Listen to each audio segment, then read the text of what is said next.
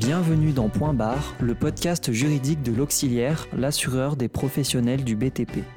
Point barre, c'est l'occasion d'échanger avec notre responsable juridique Claire Roussel-Zizine autour d'une décision de jurisprudence qui a des répercussions très concrètes sur la vie des acteurs de la construction. Aujourd'hui, nous vous proposons de mettre l'accent sur l'un des principes fondamentaux de l'application des garanties relatives aux responsabilités des constructeurs, à savoir la règle de l'exclusivité d'application. Alors, règle de l'exclusivité d'application, Kesako.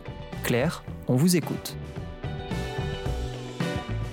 Avant de démarrer, faisons, si vous le voulez bien, un tour d'horizon des différentes responsabilités qui incombent aux constructeurs. La loi fait peser sur ces derniers des responsabilités particulières qui organisent la réparation des dommages à l'ouvrage. Attention, nous ne parlerons ici que des dommages subis par l'ouvrage lui-même et qui surviennent après la réception des travaux. Les autres dommages seront réparés par application du droit commun de la responsabilité civile. Nous n'évoquerons donc que les responsabilités spéciales, à savoir la responsabilité civile décennale pour les dommages les plus graves, ceux qui portent atteinte à la solidité de l'ouvrage ou le rendent impropre à sa destination. La garantie de bon fonctionnement, qui concerne le dysfonctionnement des éléments d'équipement.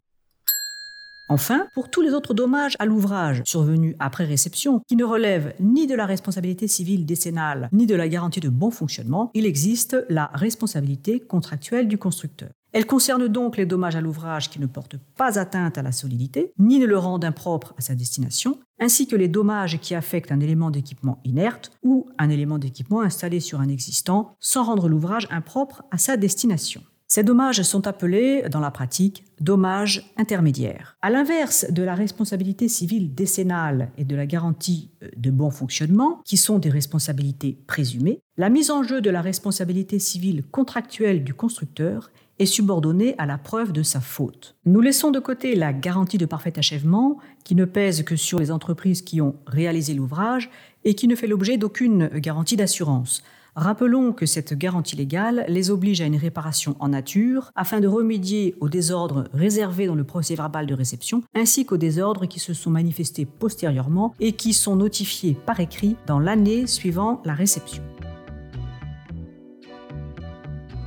Merci beaucoup Claire pour cet aperçu qui éclairera sans doute bon nombre de nos auditeurs. Mais qu'en est-il de l'assurance de ces responsabilités que vous avez évoquées? Comment les constructeurs peuvent-ils se prémunir de cela? Chacune de ces responsabilités possède une garantie d'assurance qui lui est dédiée. Premièrement, la responsabilité civile décennale est couverte par ce que tout le monde appelle la garantie décennale.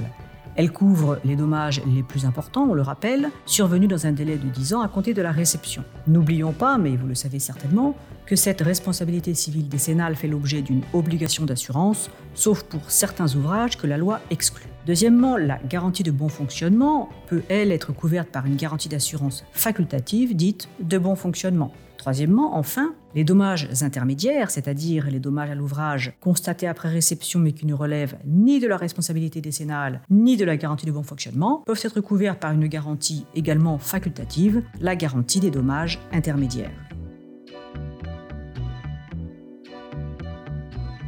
On voit bien dans votre énoncé que chaque responsabilité a son domaine propre et que chacune de ces garanties d'assurance intervient dans un cadre bien précis.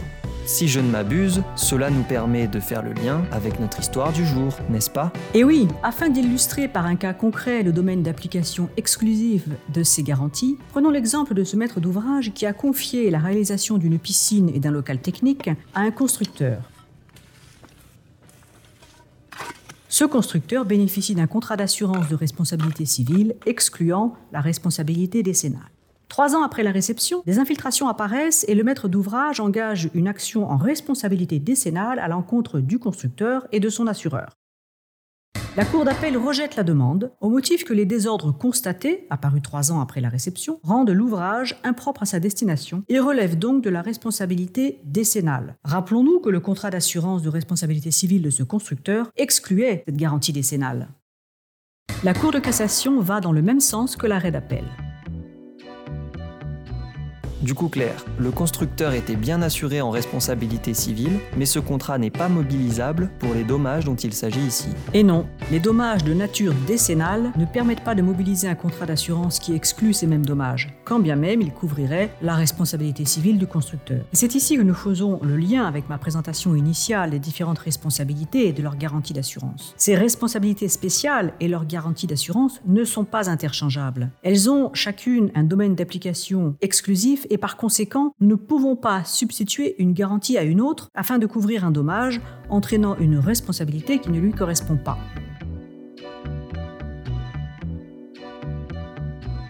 Que retenir donc de tout cela Les dommages qui relèvent d'une garantie légale telle que la responsabilité civile décennale et la garantie biennale de bon fonctionnement relèvent exclusivement de ces garanties et ne peuvent donc pas donner lieu à une action en réparation sur le fondement de la responsabilité civile de droit commun. Par conséquent, ils ne permettent pas de mobiliser la police d'assurance qui, ne couvrant que la responsabilité civile de droit commun, exclut les dommages de nature décennale.